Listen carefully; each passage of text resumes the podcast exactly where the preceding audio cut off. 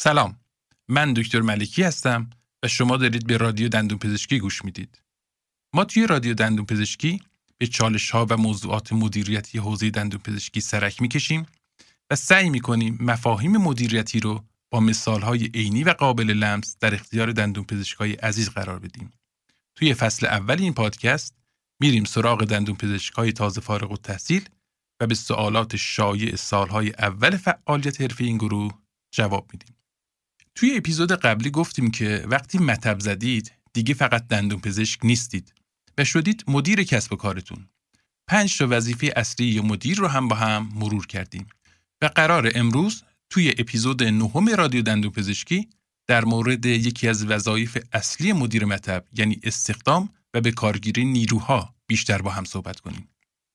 نیروهای اصلی که یه دندون پزشک برای مطبش استخدام می‌کنه معمولا منشی و دستیار البته اگه کار مطب گسترش پیدا کرد و رفت به سمت کلینیک شدن احتمالا مجبور میشه برای شغلهایی مثل حسابدار، بهیار، صندوقدار، مسئول بیمه و حتی مدیر داخلی کلینیک هم دنبال نیرو بگرده.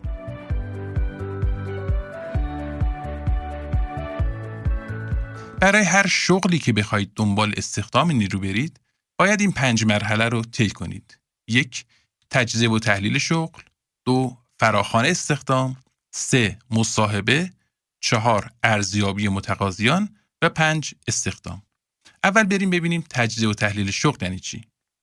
این کار به مدیر کمک می‌کنه که هر شغلی رو بهتر درک کنه و افراد شایسته تری رو به کارگیری کنه. نیازهای آموزشی لازم برای هر شغلی رو در بیاره و معیار مناسبی داشته باشه برای بررسی و ارزیابی عملکرد نیروهای خودش. تجزیه و تحلیل شغل سه تا خروجی واضح هم داره. اول شرح شغل که عنوان شغل، هدف از انجام شغل، وظایف، مسئولیت‌ها، ایته اختیارات و روابط اون شغل با سایر مشاغل رو تعریف می‌کنه. دوم، شرایط احراز شغل که حداقل ویژگی ها و شرایطی رو که متصدی شغل باید داشته باشه معلوم می‌کنه مثل دانش، تجربه، مهارت، انگیزه، علاقه و توانایی های لازم برای گرفتن اون شغل. و سوم، طراحی یا بازطراحی شغل. یعنی چی؟ یعنی مرتب کردن وظایف طوری که مشاغل جدید جایگزین انواع قدیمی بشن. مشاغلی که خوب طراحی شده باشن می‌تونن هم بر رضایت شغلی افراد و هم بر کیفیت عملکرد اونها تأثیر مثبت داشته باشن و فشار روانی روی کارکنان رو کمتر کنن. چهار تا روش اصلی هم برای طراحی شغل وجود داره. شامل ساده سازی شغل، گردش شغلی، توسعه شغلی و غنی سازی شغل. ساده سازی شغل یعنی ایجاد مشاغل محدود با فعالیت های کاملا تعریف شده و تکراری. اینجوری نیاز به آموزش کارکنان کمتر میشه، به راحتی میشه کنترلشون کرد و به راحتی هم میشه جایگزینشون کرد. البته این ساده سازی شغل نهایتا باعث دلسردی، بیانگیزگی و نارضایتی کارکنان میشه. آینده این شغل ها رو به خوبی میشه توی کمدی اصر جدید چارلی چاپلین دید که کارش فقط سفت کردن پیچ ها بود و دیگه همه چیز رو به شکل پیچ می‌دید که باید سفتش کنه. نمونه این کار تو مطب دندون پزشکی میشه این که تو فقط جواب تلفن ها رو بده یا تو فقط پرونده بیمارها رو در بیار یا تو فقط مسئول تشکیل پرونده ای و توی بقیه کارها دخالت نکن. گردش شغلی وقتی انجام کارهای تکراری و ساده موجب کسالت نیروها میشه فرد رو به شغل دیگه ای تو همون سطح منتقل می‌کنن. اینجوری اون فرد چند کار رو ممکنه یاد بگیره ولی هزینه آموزش میره بالا. تو بخش ممکنه تنش به وجود بیاد و از طرفی حس ارتقای شغلی به افراد داده نمیشه. مثل اینکه جای دستیار و منشی رو با هم عوض کنیم یا جای مسئول تشکیل پرونده رو با متصدی تلفن عوض کنیم. روش سوم توسعه شغلیه.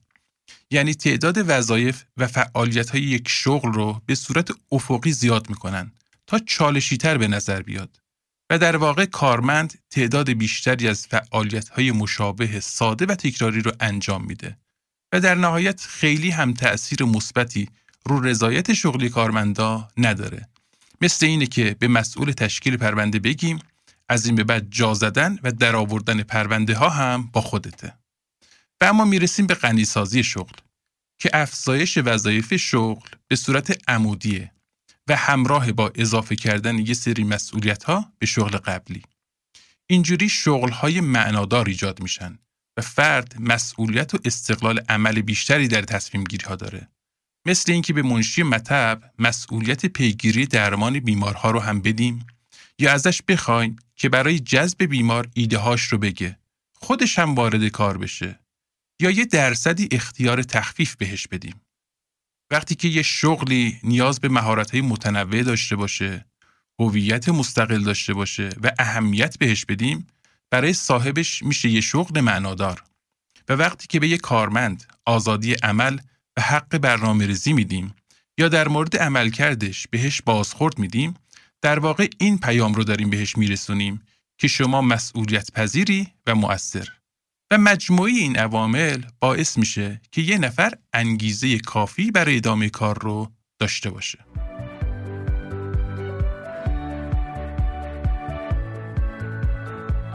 بریم ببینیم یه منشی خوب و یه دستیار خوب چه ویژگی ها و مهارت هایی باید داشته باشن. اول ویژگی های یه منشی خوب رو بررسی کنیم. منشی معمولا اولین عضو تیم ماست که با بیمار برخورد داره. چه به صورت تلفنی و چه به صورت مراجعه حضوری و در واقع پیشونی و ویترین مطبه و با این برخورد اول نقش خیلی مهم و کلیدی داره توی جذب و رضایتمندی بیمارا. اولین وظیفه دندون پزشک در قبال منشی اینه که اهمیت و حساسیت شغلش رو بهش یادآوری کنه همیشه رفتار منشی رو با مراجعین مطب رسد کنه و با بازخوردهایی که بهش میده بتونه عملکرد اونو با خواسته های خودش همراه کنه. یه منشی خوب این ویژگی ها رو باید داشته باشه. یک، آن تایم منظم باشه. دو، صبور باشه و بتونه فشار کاری بالا و حتی پرخاش بیمارا رو تحمل کنه. سه، هم حافظه خوبی داشته باشه و هم با یادداشت برداری خوب جلوی همه رقم فراموشکاری رو بگیره. چهار، سریع و پیگیر باشه و ریزبین و دقیق. پنج، روابط عمومی و فن بیان قوی داشته باشه. شش، حس مسئولیت پذیری و وجدان کاری بالایی داشته باشه. هفت، با کامپیوتر آشنا باشه و بتونه با نرم افزارهای لازم کار کنه. هشت، وفادار و رازنگهدار باشه. نه، ظاهر آراسته داشته باشه و از همه مهمتر رفتارش با مراجعین مطب محترمانه باشه. می‌رسیم به ویژگی های یه دستیار خوب. یه دستیار خوب علاوه بر اینکه باید وظایف تخصصی خودش رو انجام بده، باید یک مردمدار باشه و با احترام با بیمار رفتار کنه. دو، بتونه درد و استرس بیمار رو درک کنه و باهاش همدلی کنه. سه، صبور و دلسوز باشه و روحی پرستاری داشته باشه. چهار، بتونه تو محیط کار ارتباط خوبی با پزشک و منشی و سایر دستیار ایجاد کنه و پنج توانایی کار در شرایط پر استرس رو داشته باشه.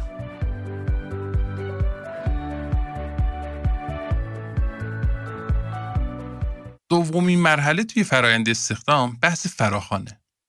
حالا که می‌دونیم قرار چه نیروهایی استخدام کنیم و این نیروها چه ویژگی هایی باید داشته باشن بریم ببینیم از کجا میشه این نیروها رو پیدا کرد. دو تا منبع عمده برای کارمندیابی وجود داره.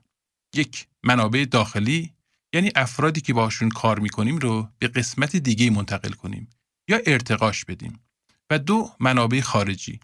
اگه مجبور شدیم از نیروهای خارجی از سازمان کارمند بگیریم ممکنه افرادی با مهارت‌های متنوع جذب کنیم و ایده های جدید گیرمون بیاد ولی باید هزینه بالای جذب، آموزش و همراستا کردن نفر جدید با فرهنگ سازمانی خودمون رو پرداخت کنیم. برای جذب نفر جدید می‌تونیم از روش های مختلفی استفاده کنیم. مثلا از مؤسسات کاریابی بخوایم که بهمون به نفر معرفی کنن. آگهی استخدام نیرو منتشر کنیم حالا چه تو روزنامه و چه تو سوشال مدیا توی مطب و در معرض دید بیماران آگهی استخدام نصب کنیم از همکارامون بخوایم نفر جدید به همون معرفی کنن.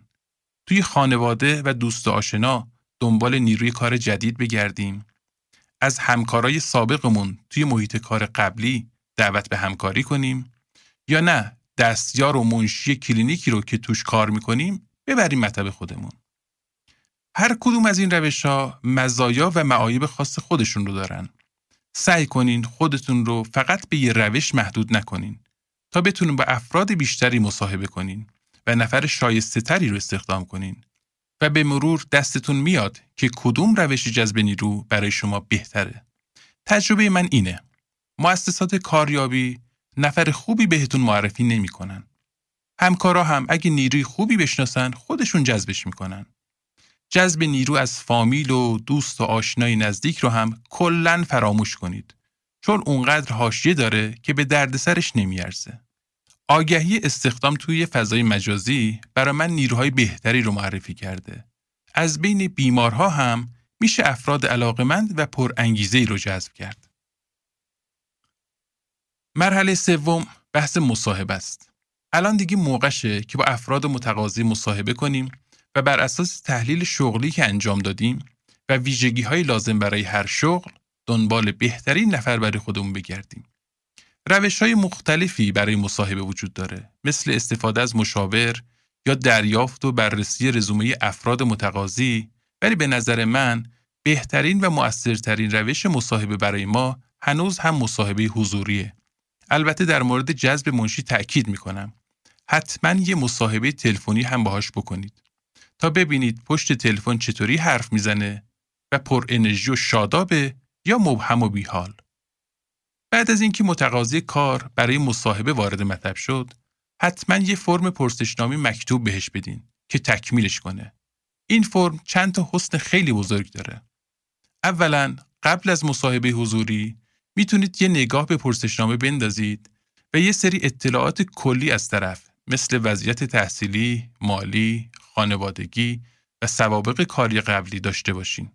دوم خود نحوه تکمیل فرم یه سری اطلاعات کلی در مورد طرف بهتون میده مثل نظم، تمیزی، دقت، حضور ذهن و کلی ویژگی های شخصیتی دیگه.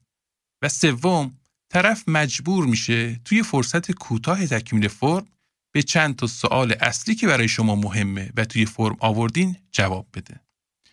توی جلسه مصاحبه از سوابق کاری متقاضی بپرسید و اینکه کار قبلیش رو چرا ترک کرده. میزان آشناییش با شغل جدید رو ارزیابی کنید و ببینید چقدر نیاز به آموزش داره. صبر و تحملش رو بسنجید نه اینکه ازش بپرسید چون جوابی که اون میده مشخصه. مثلا قبل از مصاحبه معطلش کنید یا یک سوال رو چند بار به روش های مختلف ازش بپرسید.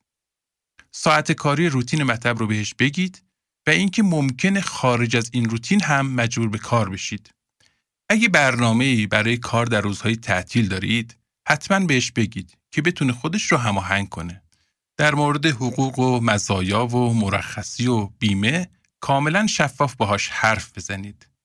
یادتون باشه جو جلسه مصاحبه باید دوستانه باشه و بهتره با چند تا سوال عمومی و ساده شروع بشه. ولی در طی مصاحبه حتما متقاضی رو به چالش بکشونید تا سرعت تصمیم گیری و عملش، حضور ذهنش و میزان تحملش در برابر فشار و استرس معلوم بشه.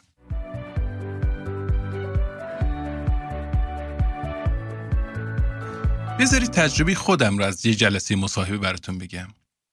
من برای مصاحبه یه فرم اولیه دارم که توش مشخصات کلی فرد رو می‌خوام. وضعیت درآمدی خانواده، شغل همسر یا والدین، محل سکونت و نحوه رفت آمد به مطب رو بررسی می‌کنم و یه رزومه ای هم از سوابق کاری قبلی طرف می‌گیرم. بعد سعی می‌کنم با چند تا سوال ساده حین مصاحبه مطمئن شم که اطلاعات فرد در مورد رزومه قبلیش درسته. توی این فرم دو تا سوال کلیدی هم هست که برای من خیلی مهمه و حتما باید جواب داده بشه. اول دلیل ترک شغل قبلی و دوم حقوق درخواستی بابت ساعت کاری که باید تو مطب باشه.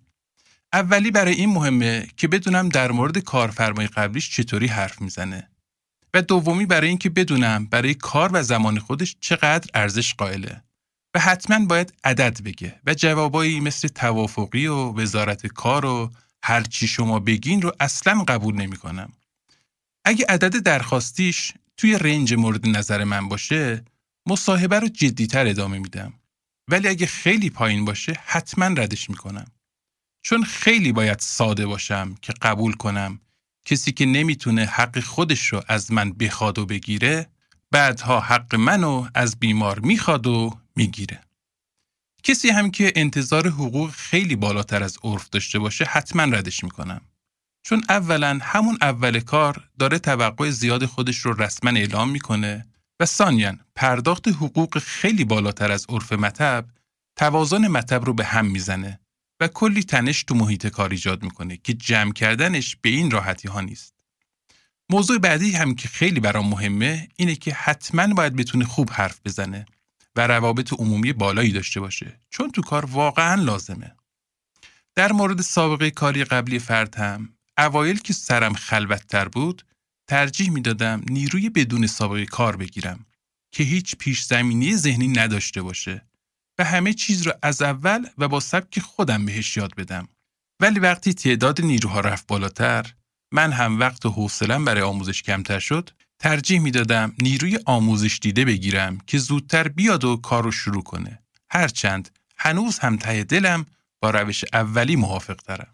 سعی کنید به مصاحبه فقط با یکی دو نفر اکتفا نکنید و قبل از انتخاب نهایی با چند نفر دیگه هم قرار مصاحبه بذارید تا نفر شایسته تری رو استخدام کنید چون ممکنه نفر بعدی بهترین گزینه برای شما باشه. من مصاحبه با حداقل ده نفر رو برای هر موقعیت شغلی توصیه می‌کنم. هرچند اعدادی که توی مقالات علمی پیشنهاد میشه خیلی بالاتر از این حرف توی فرایند مصاحبه یادتون باشه که شما دنبال آدم خوب نمیگردید برای استخدام. شما دارید دنبال یه منشی کارآمد میگردید. دنبال یه دستیار کارآمد میگردید. آدم خوب و موجهی که نتونه کارهای مورد نظر شما رو انجام بده به درد همکاری با شما نمی‌خوره. مرحله چهارم بحث ارزیابی متقاضیانه. بعد از اینکه با متقاضیان متعددی مصاحبه کردید، و نقاط ضعف و قوت هر کدوم دستتون اومد حالا باید از بین اونها یک یا چند نفر رو انتخاب کنید. خیلی کم پیش میاد که یه نفر تمام فاکتورهای مورد نظر شما رو داشته باشه و معمولا اینجوریه که هر کدومشون یه سری از فاکتورها رو دارن و یه سری دیگر رو ندارن. حالا باید سبک سنگین کنید که کدوم فاکتور برای شما حیاتی تره و کدومش قابل تحمل تر. پس باید به معیارهای استخدامتون بار بدید و درجه اهمیت هر کدوم رو مشخص کنید و نهایتا از بین متقاضیان نفر مورد نظرتون رو انتخاب کنید.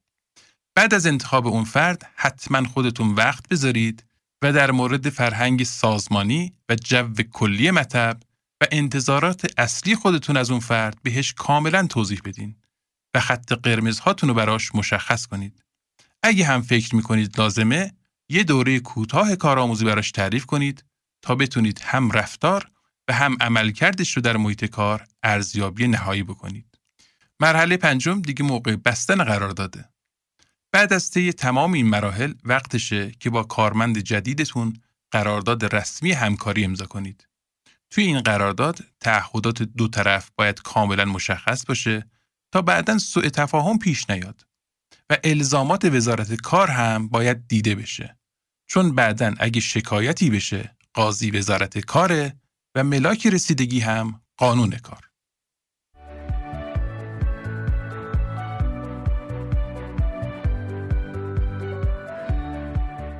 رادیو دندون پزشکی رو می‌تونید از پادگیرهای مختلفی مثل Castbox، Spotify، Google Podcast، Breaker، Stitcher و Anchor گوش بدین و ما هر ده روز یک بار اپیزود جدید رو بارگذاری می‌کنیم. اگه مطالب ارائه شده براتون مفیده به ما گوش بدید و ما رو به سایر دوستان و همکاران هم معرفی کنید و کمک کنید که پادکست بیشتر شنیده بشه. به صفحه اینستاگرام ما هم به آدرس رادیو دندون پزشکی سر بزنید و با هشتک فارسی رادیو دندون پزشکی ما رو دنبال کنید تا هم محتواهای تکمیلی رو اونجا ببینید و هم با نظرات سایر دوستان آشنا بشید. این کامنت ها و نظرات به غنیتر شدن محتوای نهایی حتما کمک می‌کنه و یه گنجینه ناب از تجربیات همکارای مختلف رو در اختیار همکارای جوانتر قرار میده. برای آخر این اپیزود هم یه سه بیت رو از غزل حافظ انتخاب کردم که با هم میشنویم.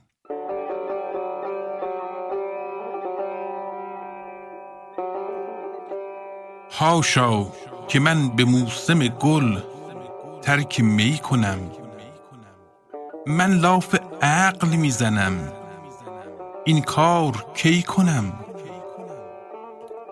مطرب کجاست تا همه محصول زهد و علم؟ در کار چنگ و بربت و آواز نی کنم.